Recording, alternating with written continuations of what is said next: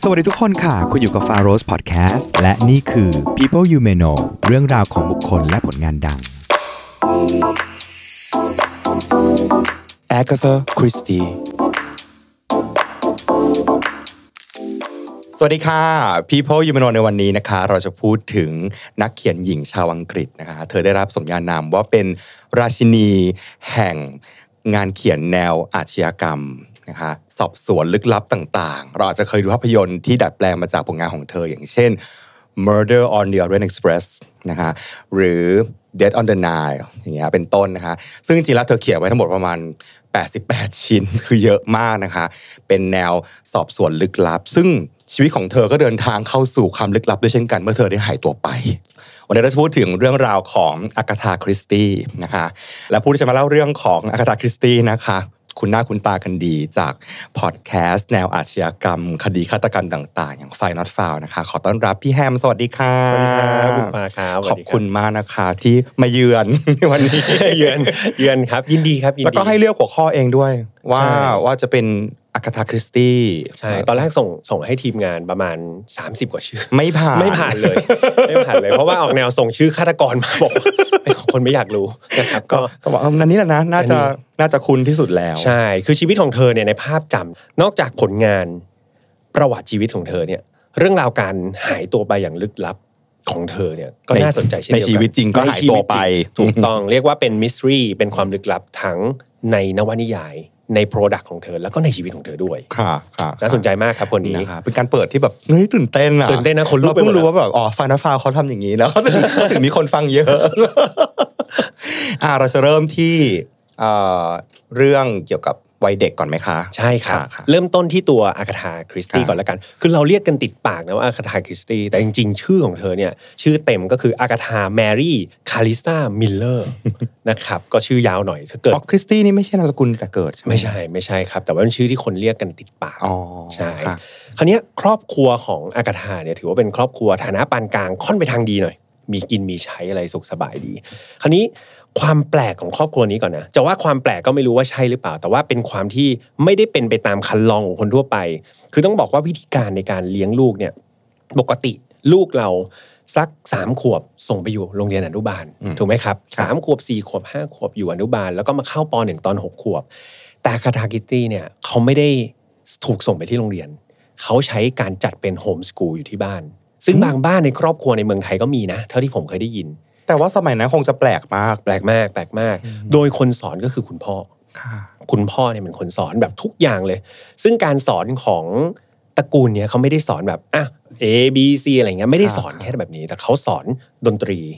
ศิลปะมารยาทอะไรต่างๆ ก็คือสอนเรื่องราวการใช้ชีวิตทั่วๆไปของคนอังกฤษ คือเหมือนนั่งเรียนพร้อม ๆ พี่น้องกันเลยประมาณนั้น ใช่เขามีพี่สาวคนหนึ่งครับ แล้วก็พี่ชายคนหนึ่งก็เป็นโฮมสกูลอยู่ที่บ้าน คุณพ่อเป็นคุณครูสอน จัดการหน้าที่การสอนอะไรทั้งหมด คุณแม่เขาเนี่ยเป็นนักเล่านิทานแบบมืออาชีพเลยนะครับ เป็นคนแบบออกไปเล่านิทานมืออาชีพ แต่ความแปลกก็คือที่บ้านเนี้ยไม่ได้สอนให้ลูกทำการอ่านหนังสือ ไม่ได้สอนอ่านหนังสือ จนกว่าจะอายุแปดขวบ ซึ่งผมไม่รู้นะด้วยเหตุผลอะไรคือแปดขวบเนี่ยถ้าถ้าฟาคิดดูมันน่าจะปสามแล้วเนาะค่ะปสามยังอ่านหนังสือไม่ได้คือ ครอบครัวบอกว่าห้ามอ่าน ไม่ได้ไม่สอนอ่าน จนกว่าจะแปดขวบอย่าเพึ่ง แต่สอนดนตรีไปสอนดนตรีศิลปะอะไรไปก่อนทำไปก่อนแปดขวบเดี๋ยวค่อยว่ากัน ค่อยมาฝึกอ่านทั้งทั้งที่แม่เนี่ยเป็นนักเล่านิทานเนอะค่ะต้องอ่านหนังสือ ซึ่งมันก็เป็นอะไรที่มันแปลก แต่ด้วยความที่อากาธาเองอะ เธอเป็นเด็กที่ชอบการเรียนรู้ ดังนั้นพอโอ้โห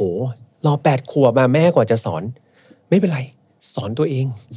อ่านเองเลย สอนอ่านเองก็ไม่รู้นะอาจจะครูพักรักจำจากไหนครับค่อยๆ ฝึกอ่านเองจ นสุดท้ายอ่านได้เองก่อนที่พ่อแม่จะสอนอืนี่มันถ้าเกิดเราเรามองลูกของเรา มันเริ่มฉายแววแล้วนะว่าเด็กคนนี้น่าจะมีหัวทางด้านนี้พอสมควรใช่ใช่ไหมนอกจากจะ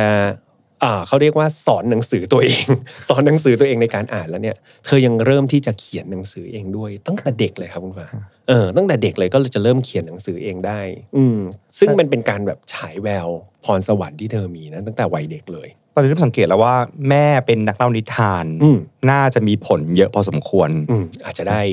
สมองพันธุกรรมอะไรบางอย่างหรือว่าไม่รู้นะอันนี่ไม่รู้นะ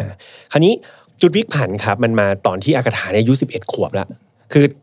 ฟ้าลองจินตนาการนะพ่อสอนมาตลอดมาเป็นโฮมสกูลตลอดอืมอยู่ๆเนี่ยเฟเดริกที่เป็นคุณพ่อเสียชีวิต ด้วยโรคไตนะครับอืมดังนั้น เธอก็เลยคราวนี้ไม่มีคุณครูละใช่ไหมก็ต้องเข้าโรงเรียนเหรอคะเขาต้องเข้าโรงเรียน คราวนี้ก็เลยถูกส่งไปที่โรงเรียนประจำครับ ที่ประเทศอังกฤษนั่นแหละ คุณแม่ก็ส่งไปเรียน เด็ก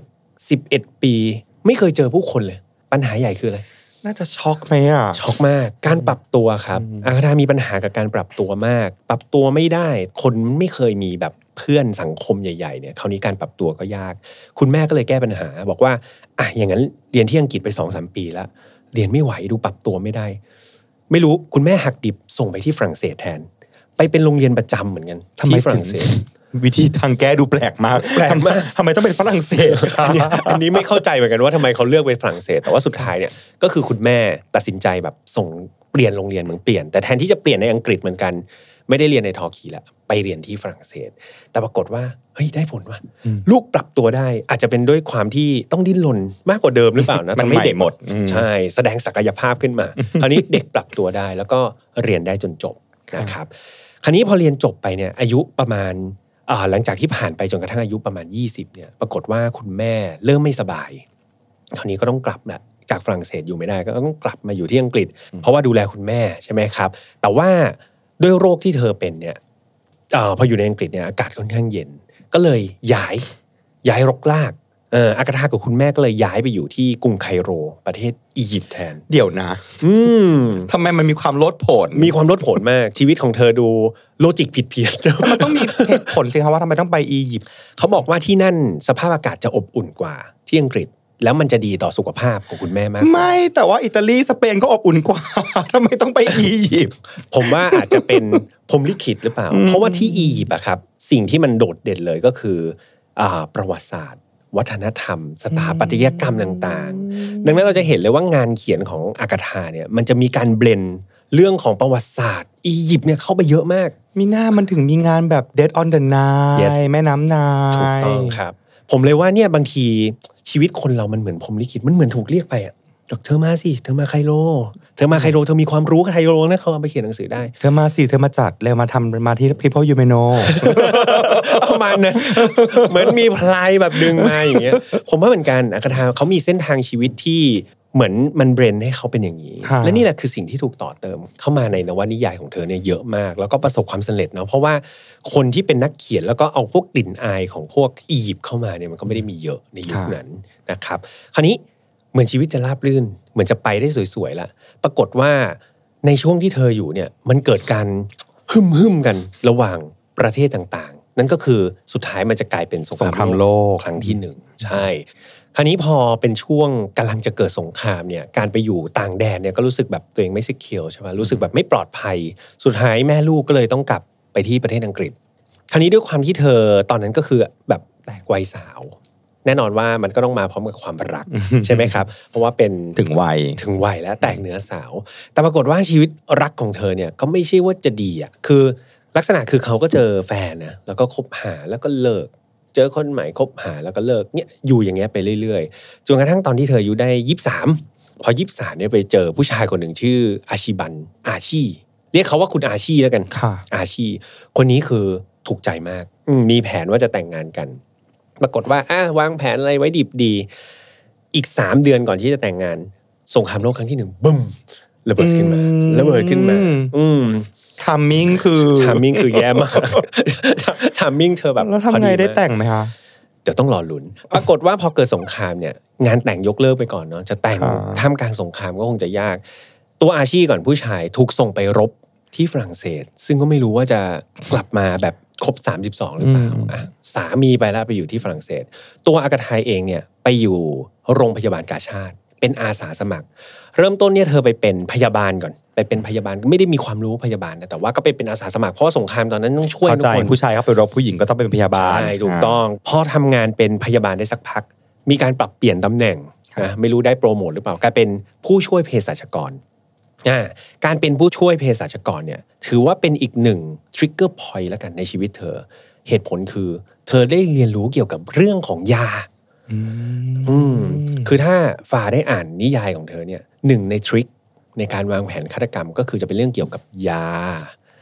การวางยานู่นนี่นั่น ซึ่งเรื่องพวกนี้เธอไม่ได้เรียนมา แต่เธอมาเรียนรู้ เพราะว่ามีสงคราม คือตอนนี้ใครที่อ่านงานอ g าธาคริสตี้จะต้องมีความแบบขนลุกแล้วก็ว้าวทีละสเต็ปจะเริ่มเห็นว่าสิ่งที่พี่แฮมเล่ามาเนี่ยมันเหมือนกับเป็นการเฉลยว่าชีวิตเธออะมันปรุงอะไรมาก่อนหน้านี้ถูกต้องแล้วเธอก็เอาวัตถุดิบอันเนี้ยไปใส่ในงานของเธอ ถูกต้อง ถูกต้อง เดี๋ยวยังมีว้าวกว่านี้อีกอืมตอนนี้ได้ความรู้เรื่องของยาแล้วใช่ไหมครับค่ะคราวนี้ ต้องเท้าความกลับไปว่าก่อนสงครามเนี่ยจริงๆอะคาถาไม่เคยทิ้งงานเขียนเลยนะครับพยายามที่จะเขียนงานเขียนออกมาตลอด งานเขียนเรื่องแรกของเธอเลยอะที่ส่งไปตามสำนักพิมพ์ชื่อ Snow Upon the Desert เนาะเป็นเรื่องราวเกี่ยวกับกรุงไคโล หมดเลย เพราะว่าเธอไปอยู่ไคโลมาก็ส่งไป ปรากฏว่าส่งไปทุกสำนักพิมพ์ ไม่มีใครเอาเลยอ๋อไม่โดนรีผ่านเจ็คโดนรีเจ็คหมดเลย ไม่ผ่านด้วยเหตุผลต่างๆ นานา ก็พยายามเขียนเรื่องสั้นส่งต่อไปเรื่อยๆ โดนรีเจ็คหมดเลย จนกระทั่งมาช่วงที่เธอทำงานอยู่ในโรงพยาบาลกาชาตินี่แหละ ปรากฏว่าอย่างที่บอกว่าว่าเธอได้เรียนรู้เรื่องของยา ก็เลยปรับเปลี่ยนสไตล์มาเป็นเกี่ยวกับคดีฆาตกรรม แล้วก็ได้เสกตัวละครหนึ่งตัวที่ชื่อแอร์คูลปัวโร แฟนนวนิยายของของอากาธาเนี่ยต้องรู้จักแอร์คูลปัวโรแน่นอนแอร์คูลปัวโรคือใครคือตำรวจเบลเยียมที่ย้ายมาอยู่อังกฤษ ตอนที่เบลเยียมเนี่ยถูกเยอรมันบุก ฟัง pattern จะดูคล้ายๆเนาะเพราะว่าผู้ลี้ภัยอะที่เข้ามาอยู่ในโรงพยาบาลกาชาติของอากาธาเนี่ยเป็นชาวเบลเยียมเยอะมาก และนี่ก็คืออีกหนึ่ง trigger point ที่เธอได้เรียนรู้ความเป็นเบลเยียมของคนได้รู้จักว่าเฮ้ยคนเบลเยียมเป็นอย่างนี้ ก็เลยเอานี่แหละ สิ่งที่ตัวเองรู้มาสร้างเป็นตัวละครอาคูโบโรไอ้กรุโปโรใช่ แล้วก็ได้แต่งนวนิยายอีกเรื่องหนึ่ง ชื่อ The Mystery Affair at Style หรือว่าเรื่องลึกลับที่ Style แล้วก็เรื่องเนี้ย กลายเป็นเรื่องที่ส่งไปตีพิมพ์ แล้วประสบความสำเร็จ แล้วก็เป็นการแบบเหมือนปฐมบท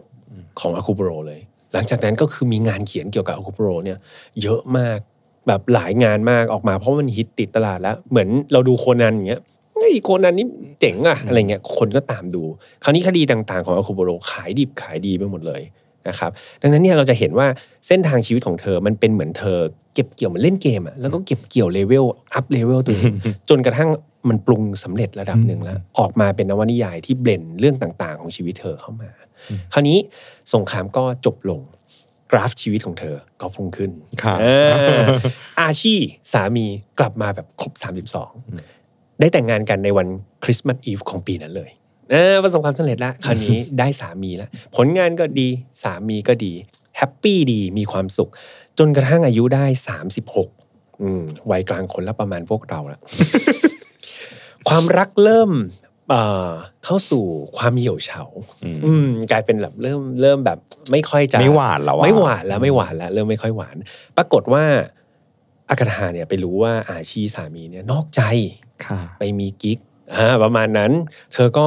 เจ็บช้ำน้ำใจแล้วเนาะแต่ว่าความจี๊ดของมันคือสามีเนี่ยเป็นคนมาบอกเองด้วย คือเขาบอกว่าอุ้ยเขารู้กันทั้งโลกแล้ว ว่าฉันน่ะมีมีคนนี้มีคนใหม่ เธอคนเดียวนะที่ไม่รู้ และเนี่ยฉันกำลังจะไปทริปแล้วก็จะไปทริปกับกิ๊กคนนี้แหละคนนั้นอ่ากับกับกับชูรักคนนี้ คราวนี้ไม่พอเนี่ยเขาวางแผนที่จะหย่าด้วยกับอากาธาไม่รู้มาก่อนเลยครับบอกเอ้าอะไรเนี่ยอยู่ฉันเขียนนิยายของฉันอยู่ดีๆอยู่ๆสามีไปมีคนอื่น แล้วก็วางแผนที่จะหย่าทำให้เธอรู้สึกเป็นไง แย่ดาวโดนคอมโบเซตเข้าไปใช่ คือชีวิตโดนทวงคืนอย่างรวดเร็วนะครับหลังจากที่มันพุ่งมาปื๊ดอย่างนี้เราก็ตกหน้าผามาเลยนี่แหละเป็นช่วงชีวิตที่เธอแบบเฮ้ยดิ่งดาวมาก รู้สึกว่าเฮ้ยตัวเองแบบแย่มาก ก็เลยเกิดเหตุการณ์เหตุการณ์หนึ่งมันเริ่มต้นจากวันหนึ่งเนี่ย มีคนโทรมาแจ้งว่าเฮ้ยมีรถคันหนึ่งไปจอดอยู่ที่ไซเลนพูเป็นเหมือนแบบกึ่งกึ่งๆทะเลสาบอะไรประมาณเนี้ยเป็นรถคันหนึ่งเนี่ยจอดทิ้งอยู่ ตำรวจก็เขาก็โทรหาเจ้าหน้าที่ตำรวจนะบอกว่ารถของใครก็ไม่รู้มาตั้งมาจอดทิ้งไว้อย่างเงี้ยมันก็ดูแปลกๆตำรวจก็เลยเข้าไปดูว่าเอ๊ะรถนี้เป็นของใครมีแต่รถนะพอเปิดเข้าไปข้างในรถเนี่ยปรากฏว่ามันมีเอกสารพวกบัตรประชาชน พวกเสื้อผ้าคือต้องต้องบอกว่าตอนนั้นนะ เป็นฤดูหนาว การที่คนจะออกไปนอกรถโดยที่ไม่ใส่เสื้อผ้าแบบเสื้อคลุมเนี่ยก็เป็นอะไรที่แปลกมากๆค่ะอ่าปรากฏว่าพวกเสื้อคลุมพวยักงอยู่เอกสารต่างๆ อยู่ในรถหมดเลย และด้วยความที่เอกสารมันอยู่ในรถสืบหาเจ้าของก็ง่ายไหมง่ายใช่ไหมครับ ปรากฏว่าเจ้าของก็คืออาคาธาคริสตี้อืมความลึกลับเนี่ยมันเริ่มจากสถานที่ที่เธอไปจอด มื่อกี้ที่ที่ผมเล่าไปนะว่าคือไซไอ้ตรงไซเลนพูตรงนั้นใช่ปะมันเคยเป็นสถานที่ที่อยู่ในนิยายของเธอ แล้วมีหนึ่งในตัวละครกระโดดน้ำตาย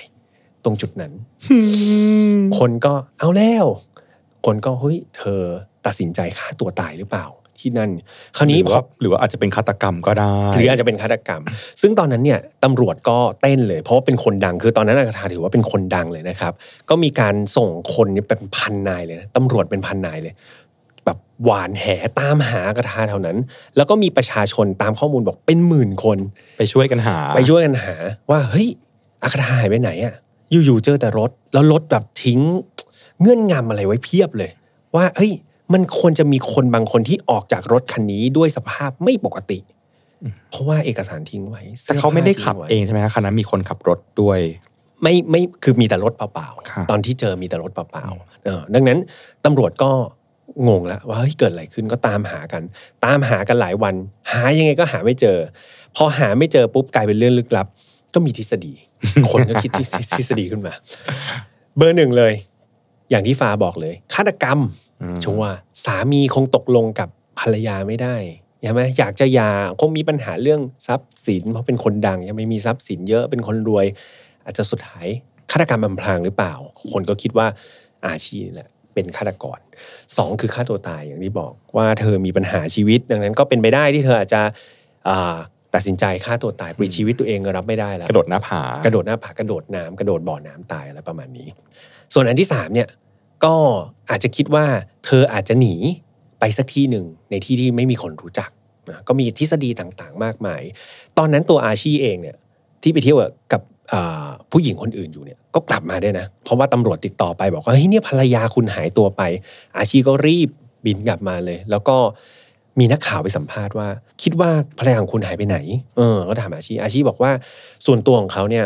ภรรยาเป็นคนทำงานหนักมากทำงานหามรุ่งหามค่ำตลอด เธอเนี่ยจะเครียดและอาจจะคิดสั้น นี่คือสิ่งที่อาชีบอกกับประชาชน พยายามโน้มน้าวให้คนคิดว่าเป็นการคิดสั้น คนก็ไอ้ทฤษฎีเบอร์หนึ่งที่ว่าฆาตกรก็ยิ่งสตรองขึ้นไปอีก ชัวร์ชัวร์แล้วแหละอย่างเงี้ยอืมมึงพยายามคอนวินส์ให้คนไปเชื่อว่าเป็นการฆ่าตัวตายดังนั้น คุณมีความน่าสงสัย ก็เกิดการสืบหาต่อ การสืบหาเนี่ยต้องบอกว่า ใช้ทุกวิถีทางตำรวจประชาชนไสยศาสตร์ก็มา หมอผียังไงครับหมอผีมาสวดเลยอืมสวดหาเลย อัญเชิญวิญญาณว่าอากาธาหายไปไหนหรือเปล่า หรือแม้แต่เซอร์ โคนันดอยล์รู้จักไหมครับ ที่แต่งเชอร์ล็อกโฮมเชอร์ล็อกโฮมมาช่วยวิเคราะห์อืมดักหลักฐานนี้พยานนี้อ่าเอาคนผู้เชี่ยวชาญมาเฮ้ยคนแต่งนิยายเหมือนกันอาจจะวาง trick คล้าย ๆ กันช่วยกันแต่ง ช่วยกันคิดหาไงก็หาไม่เจอ เวลาผ่านไป 11 วัน ปรากฏว่ามีนักดนตรีสองคน ก็กำลังเลิกงานเดินเดินๆมาเอ้ยผู้หญิงคนนี้หน้ามันคุ้นๆว่ะเหมันเห็นในหนังสือพิมพ์เห็นในข่าวบ่อยบ่อยมากเลยอ๋อเพราะชื่อดังไงชื่อดังชื่อดังโอ้โหลงหนังสือพิมพ์ทุกฉบับ ออกข่าวทุกสำนัก นักดนตรีก็อีหน้าคุ้นๆใช่เปล่าวะเพื่อนสกิดเพื่อนใช่เปล่าพอไปดูเฮ้ยคิดว่าใช่นะเรียกตำรวจมาบอกว่า น่าจะเจออากาธาแล้วอยู่ในโรงแรม ก็ตำรวจก็รีบมาเลยนะมา เพราะว่ามันเป็นข่าวดังตามหา11วัน ตอนแรกคิดว่าน่าจะไม่ไม่รอดอยู่แล้วแหละอืม11วันใช่ไหมแต่ว่ายังไม่เจอศพไงพอไม่เจอศพก็ต้องก็ไม่สามารถจะ confirm ได้ถูกต้องครับ ก็เลยรีบมาที่โรงแรมแห่งนั้นพอมาเจอปรากฏว่าเป็นอากาธาจริงก็ก็อยู่ที่โรงแรมๆนางกำลัง สปา สปาร่างpeak เลยเออกำลังแบบอ๋อฉันใช้ชีวิตอย่างสุขสบาย อืมตำรวจก็เลยไปถามพนักงาน reception ว่าเอ้า ไม่อากาธาชื่ออยู่นี้ทำไมไม่แจ้งเบาะแสล่ะอะไรอย่างเงี้ยเขาบอกว่าอ๋อไม่อากาธาไม่ได้ใช้ชื่อตัวเอง เธอใช้ชื่อปลอมครับ ส่วนนามสกุลเนี่ย ใช้นามสกุลของชู้รักของสามีมา check in ชู้รักนามสกุลนีล ก็ชื่อจำชื่อไม่ได้นะตั้งใช้ชื่อสมมุติแล้วนามสกุลนีลเข้ามาพัก เข้าใจว่าในสมัยนั้นการ verify ตัวตนอาจจะไม่ได้เข้มข้นเหมือนสมัยนี้ใช่ไหมครับดังนั้นการลงชื่อการอะไรก็อาจจะเป็นการกรอกนะที่เราเห็นหนังสมัยโบราณแค่กรอกเข้าใจเออ contact information ก็จเอาบจริงสองคนนั้นที่มาดูแล้ว identify ได้ว่านี่คืออาคาธาก็ถือว่า เป็นสกิลที่ที่ที่เก่งมากเลยนะคะ เพราะว่าในยุคที่มันไม่ได้มีโซเชียลมีเดียแล้วก็ได้เห็นอืมรูปแบบว่าผลิตซ้ำกันเยอะขนาดเนี้ยรูปมันอาจจะเกิดในหนังสือพิมพ์แล้วแน่นอนคงไม่มีใครตัด แปะไว้ที่บ้านอะนะคือต้องเคยเห็นครั้งหนึ่งแล้วก็จบแล้วนะแล้วต้องจำได้เองใช่ก็ก็คิดว่าว้าวพอสมควรว้าวพอสมควร สรุปคือใช้เวลา 11 วันในการ11เจอตัวใช่ครับอ่าไม่ได้ไม่ใช่ว่าหายลึกลับแล้วหายตลอดไป ไม่ใช่หายสับสูญไม่หายสาบสูญสุดเจอท้ายตัว เจอตัว เจอตัว แต่ด้วยความที่คนก็อยากรู้นะว่าเฮ้ยสิวันนั้นไปทำอะไรมา แล้วทำไมต้องทิ้งแบบรถไว้อย่างนั้นให้มันดูแบบคุมเครือทุกคนวุ่นวายคนเป็นหมื่นวุ่นวายตามหาตัว แรงจูงใจคือ แรงจูงใจคือเธอไม่บอก เธอไม่บอกครับ ทุกอย่างเป็นเรื่องลึกลับ บอกแล้วอากาธาหมายถึงว่าจนจนทุกวันนี้ก็ยังไม่มีไม่บอก มีสื่อไปสัมภาษณ์ไม่ยอมบอก ยังไงก็ไปขอสัมภาษณ์เขาไม่ยอมพูดเรื่องนี้ ยังไงก็ไม่พูด ไม่บอก จนทุกวันนี้ก็ไม่มีใครรู้ครับว่าทำไมเธอถึงทำแบบนั้นทำไปเพราะอะไร แล้ว 11 วันนั้นคือไปหลั่นล้าอยู่ในโรงแรมแล้วก็จบหรือเปล่า แต่ว่าเธอจงใจแน่ๆในการจะทำให้เกิดเรื่องนี้ถูกๆถูกๆด้วยการเซตฉากขึ้นอืมว่ารถไปจอดอยู่ตรงนี้ มีเอกสารครบเพื่อจะให้ ให้ระบุร่องรอยบางอย่างได้ว่า ฉันน่ะอยู่ในรถคันนี้แหละแล้วฉันหายไปใช่มีมีข้อความเขียนไว้มีโค้ดอืมที่มันช่วยยืนยันเลยว่าคนนี้แน่นอน เพื่อจะทำให้เหมือนกับว่าประหนึ่งว่าโดนฆาตกรรม หรือมีอะไรบางอย่างที่เกิดขึ้นผิดปกติอืม แต่สุดท้ายแล้ว 11 วันก็โดนจับโปะได้จับโปะได้ก็ก็คืออมไม่ตั้งใจจะเปิดเผยแล้วนะคงคงเหมือนกับว่ามีคนเห็นใช่แล้วก็ยืนยันว่าใช่จริงแต่ที่เก๋ก็คือไม่บอกด้วยว่า 11 วันที่ผ่านมาทำอย่างนั้นไปเพราะอะไร ถูกต้องครับ แต่ว่าคนก็เชื่อกันว่ามันเป็นการแก้แค้นสามีแหละ สร้างเรื่องให้มันปั่นป่วนฟังแล้วมันเหมือนอันเนี้ยค่ะ เหมือน Gone Girl คล้ายมาก บางคนก็เรียกเธอว่าเธอเคยเป็น original ของ Gone Girl มาก่อน บางคนบอกนะคือใครเคยดู Gone Girl จะอ๋อเลยว่ามันมีเหตุการณ์แบบ หรือว่าเขาได้พล็อตเรื่องมาจากอันมานี้จาไม่กทราบเจอากาธาเออเป็นเพราะว่าเพราะว่าเจ๊กาตาเคยแบบ นี่ฉันเป็นการก็เป็นการแก้แค้นสามีที่เผ็ดมากอ๋ออืมมึงจะไปไปกับชูใช่ไหมไปอีกคนได้เดี๋ยวกูทำให้มึงเครียดเองเออแล้วเครียดจริงด้วยคราวนี้ซึ่งแบบคงเครียดได้หมจริงๆอะเพราะว่าใช่คนทั้งประเทศก็ต้องชี้ว่าอาชีนี่แหละใช่น่าจะจัดการ อะถ้าเป็นเราคิดนะอืมน่าจะมีการฆ่าหันศพเกิดขึ้น มีการหมกศพ มีการแอบอืมอืมอืมใดและอีกหนึ่งความความแก้แค้นคือมันเป็นการ publish information อันนี้ผมคิดเองนะ เช่นเขาเลิกกันไปเงียบๆสองคนก็จบ นี่ทำให้เหมือนเป็นข่าวเลยว่าแกทรยศฉัน แกมีชู้ไงๆคราวเนี้ยแสบมากแสบไหมแสบไหมอืทุกอย่างเป็นการคาดเดา แต่สุดท้ายแล้วมูลเหตุเนี่ยก็คิดว่าน่าจะเป็นการแก้แค้นอาชีพที่ทรยศเธคืออเอาจริงนะรู้สึกว่ามันสมศักดิ์ศรีมากเลยอะหมายถึงว่า เธอเป็นนักเขียนไงอืมอืมนักเขียนก็ต้องสร้างพล็อตต้องหลอกอืมต้องมีการ ไขปมต้องอะไรบางอย่าง แต่ว่า อันนี้ก็เลยเอามาใช้ในชีวิตจริงใช้ในชีวิตจริงก็ถือว่าสมศักดิ์ศรีสนะมครัศับกดิ์ศรีครับ แต่อาจจะเป็นทางที่ผิดนิดนึงไม่แต่ว่าสุดท้ายไม่มีความผิดหรอกคะในเมื่อก็ก่อความวุ่นวายประมาณหนึงไม่ไม่เขาเรียกว่าอะไรนะ ไม่ได้มีหลักฐานชี้โยงไปว่าเธอตั้งใจจะทำเพราะว่าเธอก็บอกว่าเธอก็ไปจอดรถแล้วเธอก็เข้าโรงแรมแค่นั้นเองดังพวกเธดังอนั้นคิดกันไปเอง ใช่ เธอคิดกันไปเอง เธอตีความกันไปเองนี่ฉันก็ไม่ได้มีความผิดอะไร สุดท้ายเธอก็กลับมาจากสปาสวยๆใช้ชีวิตตามปกตินะครับ สรุป 11 วันที่หายไปอะเรียบร้อยแล้วนะคะตอนนี้กลับมาเจออืมย้อนกลับไปวันที่มาสืบอะค่ะที่มีคนช่วยกันหาเยอะๆค่ะอืมตอนนี้สงสารเซอร์อาร์เธอร์โคนันดอยมากเลย เหมือนโดนหลอกไปด้วยเป็นเหยื่อเฮ้ยเนี่ยคือคนที่เขียนเชอร์ล็อกโฮมอะ แล้วโดนตามมาช่วยไขคดีอืม แล้วก็คือมานั่งแบบคิดทฤษฎีต่างอืมๆว่าเกิดอะไรขึ้นกับอากาธาคริสตี้บ้าง ใช่ แล้วตอนนี้ก็คือโดนแกล้งโดนแกงในระดับนักเขียนกันเองใช่ คาดว่าหลังจากเหตุการณ์นี้ยอดขายน่าจะตกไปเยอะโดนหลอก ดูไม่ออกเหรอว่าเขาแค่ไปหลบไปทำสปาในโรงแรมเอ็นดูมากเอ็นเธอคนเอ็นดูอาร์เธอร์โคนันดอยมากใช่คือคือบางคนไปเปรียบเทียบเนาะแล้วว่าระหว่างอากาธากับโคนันดอยเนี่ยเชอร์ล็อกโฮมกับอ่า แอร์กูลปัวโรต์อะไรสนุกกว่ากัน คือคนบางทีจะมีกลุ่มเขาเรียกว่ากลุ่มแฟนดอมอืมจะมาตีกัน จะแบบเฮ้ยคนนี้ฉันเจ๋งกว่า คนนู้นเก่งกว่า แต่จริงๆแล้ว คือตัวผมเองเนี่ยต้องบอกว่าเป็นแฟนอากาธามากกว่า แต่อ่าเชอร์ล็อกโฮมไม่ใช่ไม่สนุกนะ สนุกเหมือนกัน เพียงแต่ว่าการดำเนินเส้นเรื่องเนี่ยเขาจะมีความเอ่อรูปแบบแตกต่างกันดีกว่า คืออากาธาจะเป็นรูปแบบที่เข้าถึงง่ายกว่า คืออย่างที่บอกว่าเธอไม่ได้จบด้านวิทยาศาสตร์ ไม่ได้จบ math ไม่ได้จบอะไร แต่ว่าได้ประสบการณ์จากการเป็นพยาบาลอาสา เป็นผู้ช่วยเภสัชดังนั้นความรู้ที่เธอได้เนี่ยมันยังค่อนข้างที่จะสื่อสารกับคนอ่านเนี่ยได้ดีพอสมควรอ่ามันเข้าถึงง่ายอืมในขณะที่อ่าเชอร์ล็อกโฮมเนี่ยเขาจะมีความเป็นเคมีมากกว่า เท่าที่อ่านนะมันจะมีความเป็นแบบเล่นกับสารเคมีเล่นกับความเอ่อ วิทยาศาสตร์เยอะ ดังนั้นคือการเข้าถึงก็อาจจะยากกว่านิดหน่อย แต่ด้วยเสน่ห์ของเชอร์ล็อกโฮมมันเป็นหนุ่มที่แบบคิดเร็วทำเร็วทำอะไรเร็วอย่างเงี้ยมันก็จะคนที่ชอบความ action ก็อาจจะชอบเชอร์ล็อกโฮมมากกว่า แต่ว่าถ้าคนชอบการวาง trick เอิ่มโลดโผนกลางๆอย่างเงี้ยก็อาจจะมาทางสายอากาธายิ่งมิสมาร์เปิลนี่ไปกันใหญ่เลย เอาคุณยายไปโลดโผนเนี่ยก็ยากแล้วคุณยายขึ้นสะพานลอยจะเหนื่อยแล้วนะก็เลยเป็นการนั่งวิเคราะห์มากกว่านะครับดังนั้นแนวอากาธาก็จะเป็นแนวแบบ นิ่งๆ เนิบๆ เชิดๆ สวยๆ ไขคดีประมาณนี้ ใครที่เป็นแฟนของอาร์เธอร์คอนันดอยนะคะ ผู้แต่งเชอร์ล็อกโฮมส์ตอนนี้ก็จะได้ทราบแล้วว่า อ๋อ ในอดีตนะคะ มีการมีการแกล้งเกิดขึ้น ในช่วงสิบเอ็ดวันนั้น อาจจะไม่ตั้งใจแหละเอ่อเขาคงไม่คิดว่าจะไปตามใช่มาใดๆแต่สุดท้ายก็นะคะ โดนไปด้วยคงเอ็นดูมากเลยคงเขินอยู่นะ เป็นเราคงเขินมากคงเขินครับคงเขินอืมยิ่งหมอดูไม่รู้พูดอะไรไปเนาะอาจจะเสียเสียลูกค้าบอกโอ้ยฉันเจอวิญญาณของอากาธาแล้วอยู่ข้างหลังเนี่ย เอออาจจะเสียเลย เสียผู้เสียคน คราวนี้อาชีก็กดแคร์แล้วแหละใช่ไหมก็เล่นกันขนาดนี้สุดท้ายก็หย่าจริง ๆ ครับหย่าขาดกันไปก็เคลียร์เรื่องทรัพย์สินอะไรก็เรียบร้อย แล้วหลังจากที่หย่าไปได้แป๊บเดียวเขาเขาก็แต่งงานใหม่เลยกับกับคนที่ชื่อนามสกุลนิวคนนั้นที่เป็นชูรักกันเลย แต่สิบเอ็ดวันนั้นนะคือนรกมากเลยนะลองนึกใช่ภาพดิว่าคนคนทั้งเกาะอังกฤษก็คงตราหน้าว่า อาชีนี่แหละเป็นคนทำถูกต้องมันไม่มีโมทีฟอื่นแล้วอะใช่ใช่ใช่หลังจากที่อ่าทุกอย่างเคลียร์กันเรียบร้อยนะสามีอดีตสามีก็ไปแต่งงานใหม่แล้ว ตัวเองก็เลยออกจากประเทศอังกฤษอ่าไปประเทศแถบตะวันออกกลาง เพื่อที่จะไปหาข้อมูลในการแต่งนิยายอะไหาแรงบันดาลใจหาแรงบันดาลใจจะได้หลับลืมรักเก่า แล้วก็ไปเริ่มต้นชีวิตใหม่ ปรากฏว่าในการไปใช้ชีวิตที่ตะวันออกกลางเนี่ยไปเจอนักโบราณคดีคนหนึ่ง ซึ่งอายุน้อยกว่าตัวเอง 13 ปี คือเด็กกว่าเยอะเหมือนกันเนาะ13 ปีอ่าชื่อว่าคุณแม็กซ์มาโลแวนทั้งคู่เนี่ยปรากฏว่ารู้สึก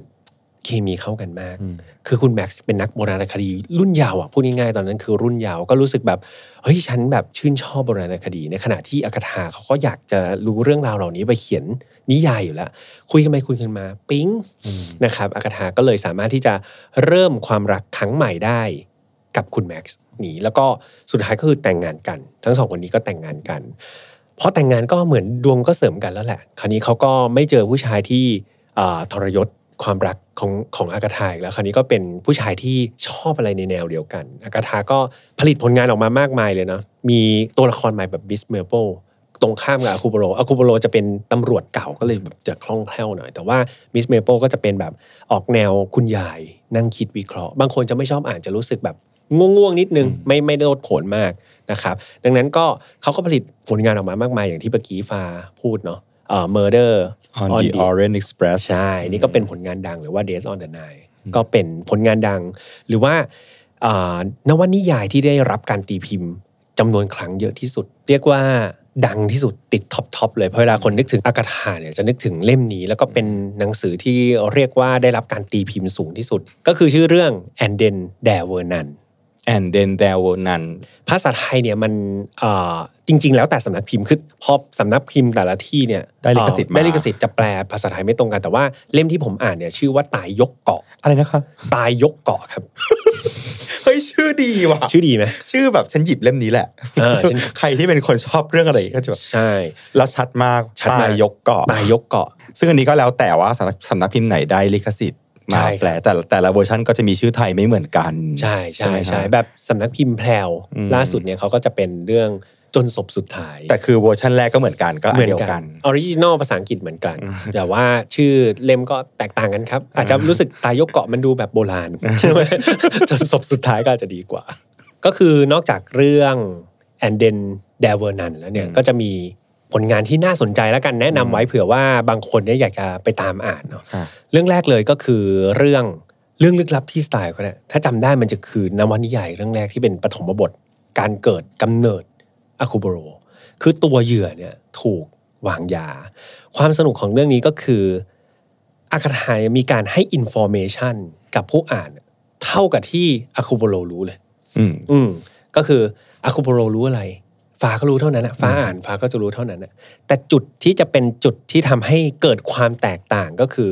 เขานำสิ่ง information เหล่านั้นที่ได้อะมาทำการคิดวิเคราะห์แยกแยะออกมา จนสามารถที่จะไขปริศนาได้ครับซึ่งเอาจริงๆอะนวนิยายเรื่องนี้มันคือการเดิมพันของอากาธาเหมือนกันเนาะคือเธอเนี่ยรู้สึกว่าเธอแบบ fail มาหลายครั้งแล้วโดก็นรีการเจ็คมาเยอะใช่ ก็เลยรู้สึกว่าเนี่ยคือการเดิมพันวัดดวงเลย เอาทำนิยายแบบสุดโต่งออกมาเลยว่าเนี่ย ให้ information เหมือนกันเลย แต่สุดท้ายเนี่ยมันมาพลิกด้วยการสรุปรวบ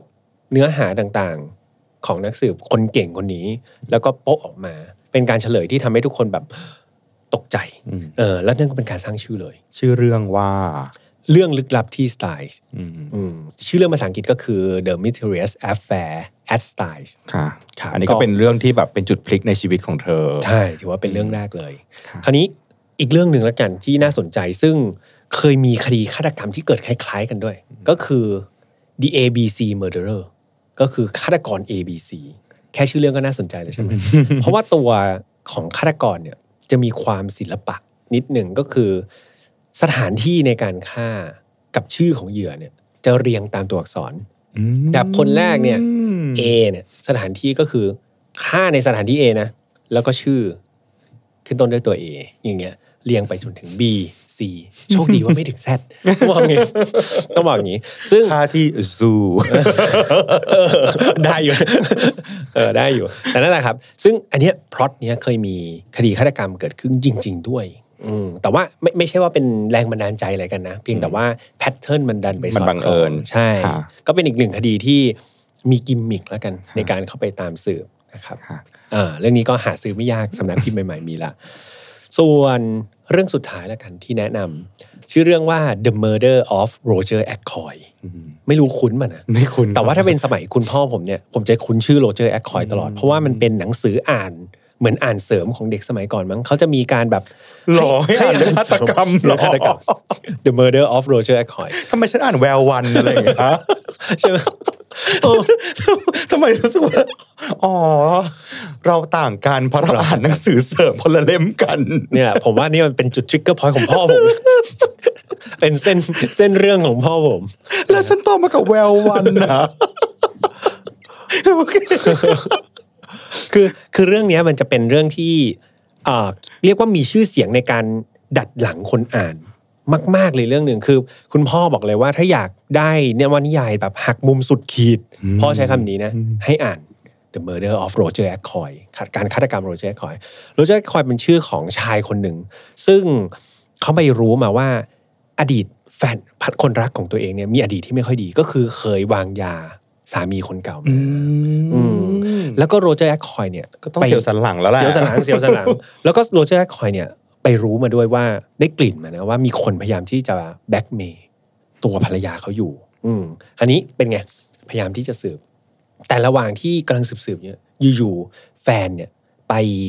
เสียชีวิตซะก่อนจากการดื่มยาพิษ ถ้าจำไม่ผิดนะ ไม่ไม่แน่ใจว่า overdose หรือว่าดื่มยาพิษนี่แหละ แต่ว่าก็คือแฟนเสียชีวิตไป แล้วหลังจากที่แฟนเสียชีวิตไปได้ไม่นาน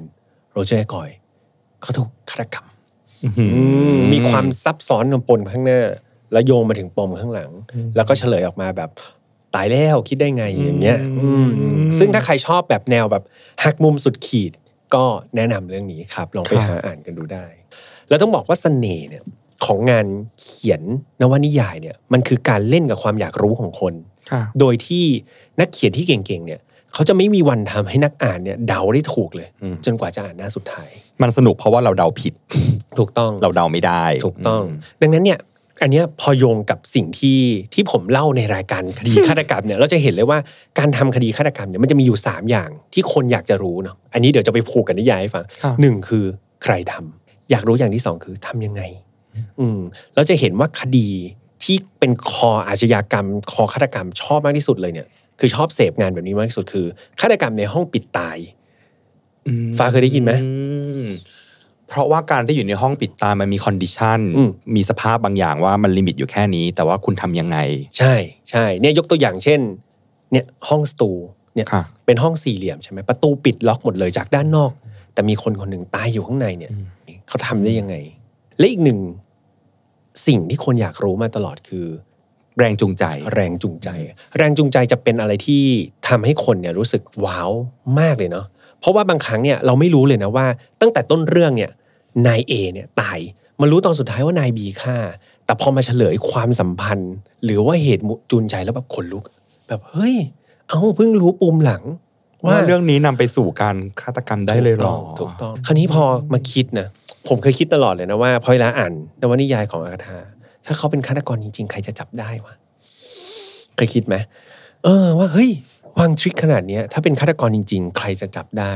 พอเวลาผมเล่าคดีฆาตกรรมเนี่ย ก็จะพยายามหาตลอดนะว่าเขาฆ่าไปทำไม แต่ว่ามันก็จะมี pattern อยู่ว่าสามีนอกใจภรรยาภรรยานอกใจสามีอะไรเงี้ยค่ะมันก็จะมี pattern ของมันอยู่ค่ะคืออันที่สามนี่เป็นการปิดจ็อบปิดสรุปหมดเลยว่าใช่ทำไปทำไม แล้วมันจะว้าวถูกต้องเพราะว่าถูกต้องสุดท้ายเฉลยแล้วว่านี่อืมเรื่องนี้หรอที่เป็นเหตุผลในการทำให้ลงมือทำแบบนี้ใช่ซึ่งอันนี้ทั้งสามข้อนี้คือเป็นสิ่งที่เหมือนกับว่ามันเป็น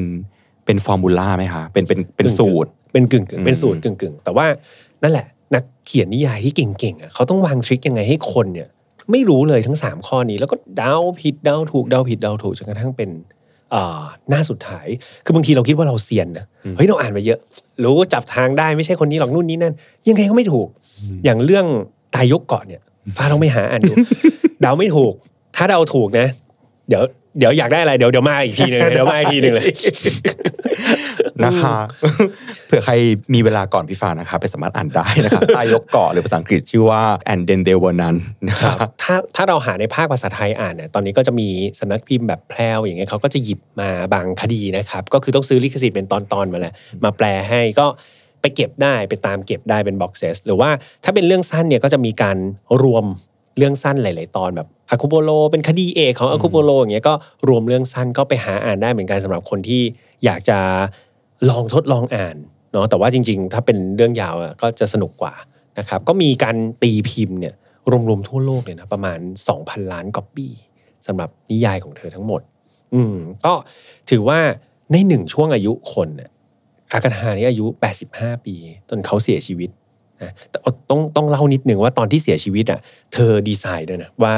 หลุมศพของเธอเนี่ยข้างๆเนี่ยเว้นไว้ให้แม็กซ์นะ สามีอืมออกแบบดีไซน์ไว้เสร็จสับซึ่งก็ถือว่าเก๋ในยุคนั้นนะก็อ่าเดี๋ยวเตรียมหลุมศพไว้ให้สามีเลย แล้วสามีก็คงจะรีบใช้มั้งครับ รู้สึกจะไม่ไม่ไม่ถึง10ปีครับ ไม่ไม่กี่ปีต่อมาเขาก็เสียชีวิต แล้วก็ไปนอนคู่กันแล้วก็ตกใจนะว่าสามีไปก่อนไม่ไม่ใช่เธอไปก่อนครับเธอไปก่อนเธอสุขภาพไม่ค่อยดีคือหลังๆ เนี่ย พออายุเยอะขึ้นนะคาถาเริ่มจะเป็นอัลไซเมอร์ แล้วก็พอเป็นอัลไซเมอร์ก็ มีผลนะกับการแต่งนิยายแต่งนิยาอ๋ยอแน่นอนไม่ค่ยได้ใช่ใช่ก็ไปใช้ชีวิตแบบอ่าปลูกผักปลูกหญ้าอะไรก็ว่ากันไปก็ตามแบบตามวิถีของคนอ่าบั้นปลายชีวิตอืมซึ่งเธอก็จบชีวิตตัวเองอย่างสงบนะครับ ก็เป็นอ่าการเสียชีวิตตามธรรมชาติ มีลูกไหมคะทายาทมีลูกกับคุณแม็กซ์หนึ่งคนครับมีลูกกับคุณแม็กซ์หนึ่งคนก็แต่เป็นแต่ว่ากับอาชีคือไม่มี ไม่มีครับไม่มีไม่มีลูกกับอาชี ก็มีลูกกับแม็กซ์แล้วก็คุณแม็กซ์ก็เสียเสียชีวิตในสองสามปีต่อมารู้สึกครับ แล้วก็ไปฝังอยู่เคียงข้างกัน อืมก็โรแมนติกนิดนึงในตอนจบนะครับ สุดท้ายแล้วมันก็คือเป็นการฝากฝังผลงานของเธอแหละ อย่างที่บอกนะว่า ไม่ว่าจะผ่านมากี่ปีอะนิยายของเธอเป็นอมตะตลอด ผมเนี่ยมีเอ่อประสบการณ์ครั้งแรกกับ นิยายของเธอเนี่ยก็คือมาจากในบ้านนั่นหมายความว่าชอบประสบการณ์ครั้งแรกมากเลยประสบการณ์ครั้งแรกเมื่อกี้ฟังแล้วมันวิวยังไงก็ไม่รู้อะวิวแล้วสายตาที่จ้องมองเป็นแบบประสบการณ์ครั้งแรกขอโทษจริงๆค่ะครับครับไม่เป็นไรครับคืออืมเขินในตามหัวฉันมันไม่ได้คิดเรื่องอื่นเลย มีความตาเหลือกเล็กน้อยอะอะกลับมาค่ะอะสกลับมาธิอืมโอเค คือที่บ้านเนี่ยอ่า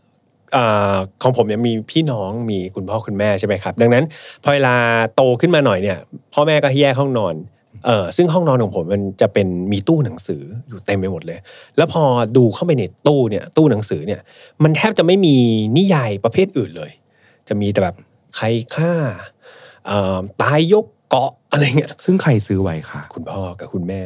เขาเป็นแฟนอืมอ่าอากาธาเราก็เลยแบบอะด้วยความเป็นเด็กๆ นี่อะไรว่าใครฆ่าอยากรู้เหมือนกันใครฆ่า หยิบมาอ่านพอหยิบมาอ่านเราก็เริ่มที่จะติดแล้วก็สนใจมัน เพราะว่าด้วยความที่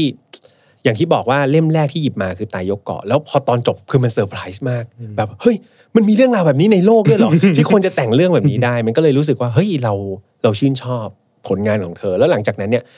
ผมจะมีนักแปลในดวงใจด้วยนะว่าถ้าสองคนนี้แปลเนี่ย ชื่อดวงตาผมยังจำเขาได้เลยนักแปลชื่อคุณดวงตา แต่ว่าอีกคนหนึ่งปรีชามั้งปรีชากระดวงตาสองคนนี้แปลคือแบบ แปลแซ่บมากอืมเผ็ดอร่อยมาก ก็คือแบบเอ้ยด้วยความที่เป็นเด็กตอนนั้นก็มอต้นเองนะครับ ก็นั่งอ่านนิยายของคุณแม่ สืบต่อมาจนถึงปัจจุบัน ทุกวันนี้ก็ยังซื้อนิยายเล่มที่ดีพิมพ์ใหม่ ๆ ให้คุณแม่อ่าน นั่นคือจุดเริ่มต้นของความที่พี่แฮมเองก็หลงไหลในงานเขียนแนวอาชญากรรม หรือคดีนักฆาตกรรมถูกต้องก็เริ่มต้นมาจากอากาธาคริสตี้ซึ่งถูกต้องเป็นหนังสือที่คุณพ่อคุณพ่อคุณแม่ซื้อเอาไว้ ใช่ ซึ่งหลายๆคนก็งงว่าทำไมซื้อแบบนี้ไว้ในห้องนอนของลูก แต่จริงๆคือไม่เขาตั้งไว้ก่อนแล้ว ตู้ตู้ตู้อยู่แล้วแล้วก็ไปนอน แล้วตอนอ่านคือที่ที่บ้านรู้ไหมครับว่าเราอ่าน รู้รู้เขาเขาไม่ห้ามอยู่แล้วครับ มันครับก็คือนวนิยายแหละ มันก็คืองานเขียน อืมซึ่งมันก็ทำให้เราแบบ รักการอ่านด้วยอะไรอย่างเงี้ยครับอืสืบมาเป็นสายเลือดจนปัจจุบันก็เลยว้าวเนี่ยคล่ำบอดอยู่ใน เป็นการวงบรีฟที่มาของไฟนั t ฟาวนะฮะถึงเข้าใจแล้วว่าทำไมพี่แฮมถึงเลือกอากาธาคริสตี้ใช่ครับใช่ผูกพันแต่เด็กผูกพันแต่เด็กแล้วก็ชีวิตเธออย่างที่บอกครับพอเรามารู้ความ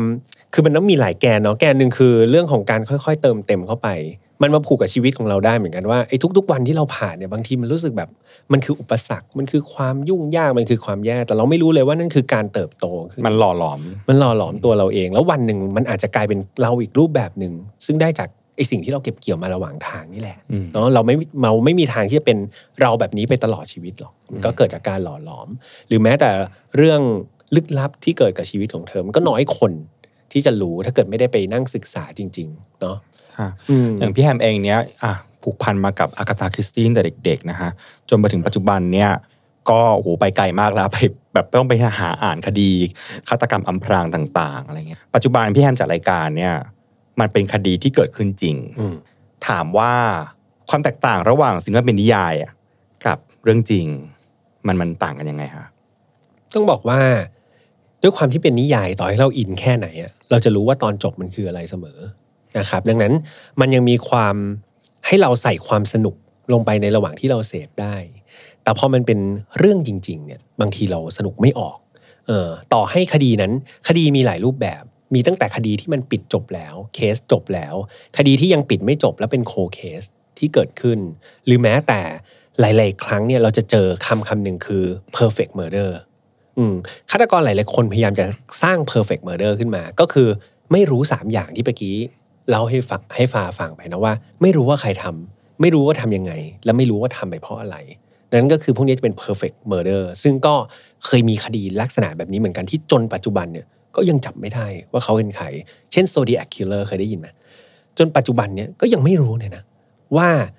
นักฆ่าจักรราศีคนนี้คือใคร มีแค่การคาดเดาว่าเป็นคนนี้คนนั้นคนโน้นซึ่งตัวจริงอาจจะเสียชีวิตไปแล้วแก่ตายไปแล้ว แต่จนปัจจุบันเนี่ยก็ยังไม่รู้ว่าเป็นใคร อย่างนี้เราเรียกเคสนี้ว่า perfect murder ก็จะว่าได้ว่าจะเป็นอย่างนั้นก็ได้ ทั้งนี้ที่เขามีการท้าทายตำรวจด้วยนะส่งจดหมายอะไรไปท้าทายให้มีการแกะ ซึ่งต้องใช้คอมพิวเตอร์ปัจจุบันเนี่ยในการประมวลผลถึงจะมารู้ว่าสารที่เขาต้องการส่งเนี่ยมันคืออะไรกันแน่ ซึ่งจะมีโหเรื่องราวลึกลับเกี่ยวกับผู้ชายคนนี้อีกเยอะเหมือนกัน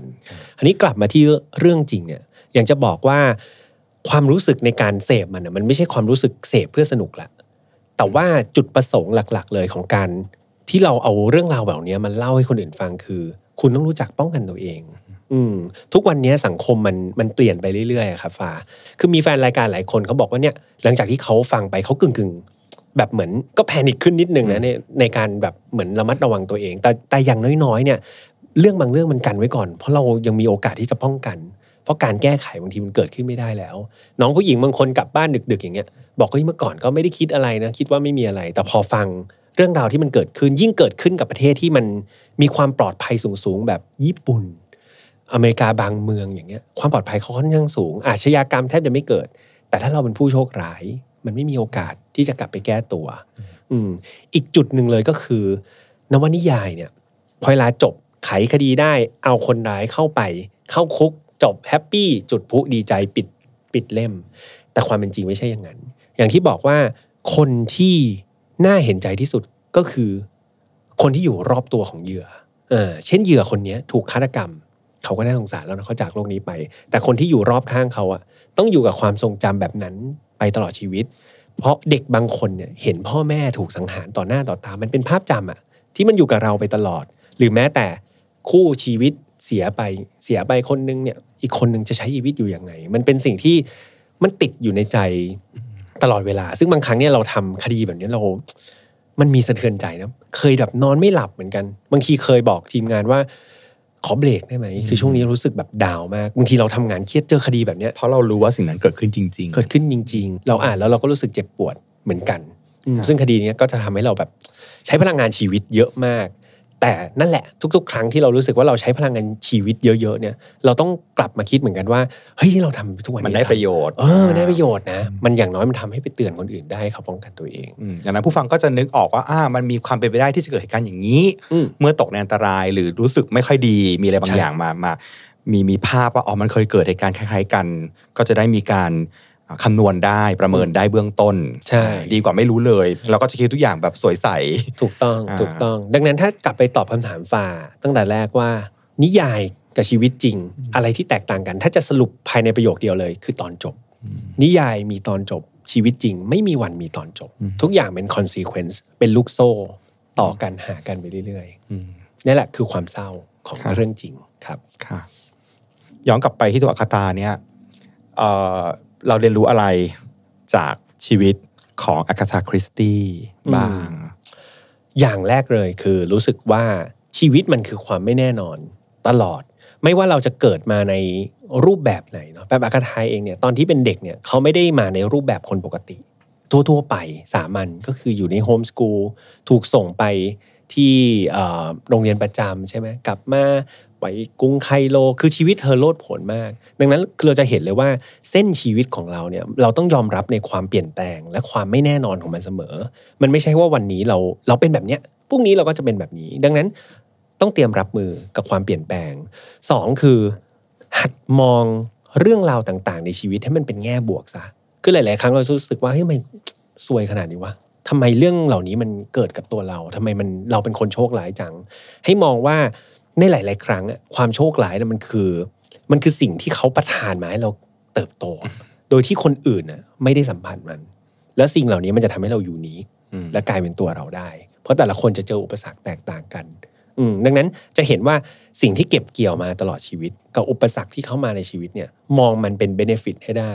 อืมมันคงทำใจยากเนาะตอนที่เราทุกข์เราทุกข์แหละ แต่วันหนึ่งที่เราก้าวข้ามมาได้แล้วมองกลับไปครับ มันจะรู้สึกว่ามันหาซื้อไม่ได้นะประสบการณ์ชีวิต แล้วมันจะทำให้เราเนี่ย ได้เรียนรู้ความเป็นคนจริงๆอืมเมื่อเราโตขึ้นมาโอเคอืมก็สมศักดิ์ศรีนะคะไฟนอตฟาวดูจริงจังไหมอืมดูจริงจังก็ก็ก็สนุกค่ะฟังแล้วก็รู้สึกอืมว่า จริง ๆ เคยรู้เรื่องเขา หายตัว แต่ด้วยคำสัตย์จริงก็คือ นึกว่าหายสาบสูญอ๋อที่ว่าหายไปเลย อืมคือถ้าหายสาบสูญมันก็อาจจะเป็นพล็อตที่ที่เคยเห็นกันกันเยอะหน่อยว่าอ่าโอเค สรุปคดีไม่ได้ว่าไม่รู้ยังไงอืมแต่พอบอกว่าหายสิบเอ็ดวันแล้วกลับมาเนี่ย มันเริ่ม เอ้ยชีเก๋ว่ะชีเป็น Gone Girl original ที่เป็นแบบชิแล้วแล้วพอยิ่งมาบวกกับว่าเออแล้วเป็นนักเขียนด้วยอะ ทุกอย่างมันเลยยิ่งแบบ อธิบายได้อะอืมว่า เออทำไมถึงมีวิธีการจัดการกับความโกรธอืมความแค้นได้แบบนี้ใช่นะฮะรวมถึงจริงๆวันนี้ชอบชอบเอ่อการเรียงเรื่องของวัยเด็ก แล้วก็พยายามเหมือนพี่แฮมพยายามจะชี้ให้เห็นว่าแต่ละจุดแต่ละจุดแต่ละจุดเนี่ยมันจะนำไปสู่อะไรในอนาคตโดยเฉพาะอย่างยิ่งผลงานเขียนของครับเธอวันนี้เราเหมือนกับได้มาแกะว่าในงานเขียนที่เราอ่านกันอย่างสนุกสนานนั้นน่ะเมื่อมองกลับไปที่ชีวิตการเติบโตเนี่ย มันรีเฟล็กอะไรต่อกันมันมันสะท้อนอะไรอืมอืมแล้วก็จะได้เห็นว่าทุกอย่างมีความเชื่อมโยงกันหมดเลยครับนะคะ ขอบคุณพี่แฮมมากๆนะครัคะบในวันยินดีครันี้บนะคะ โอกาสหน้าไว้แบบ มีตัวละครอื่น ชื่ออื่นอีกอืมก็ขอเชิญนะคะยายาปัดตกเยอะสิครับส่งมาส่งมาสามสิบคนก็ซุ่มซุ่มหยิบมาสักคนสองคนคือจริง ๆ แล้วชีวิตชีวิตของคนทุกคนมันมีความน่าสนใจอ่าเนาะในในในรูปแบบหนึ่งดังนั้นอ่า people you may know คนที่คุณคิดว่าคุณอาจจะรู้จักจริง ๆ คุณอาจจะไม่รู้จักทุกเขาต้องดีใช่ไหมถูกนี่ต้องช่วยขายรายการเดี๋ยววันนี้ก็จะมีคนตามไปที่ File Not Found ครับ ยินดีต้อนรับครับยินดีนะต้อนคะรับทุกคนอะก็เอ่อได้มาในหมวดของ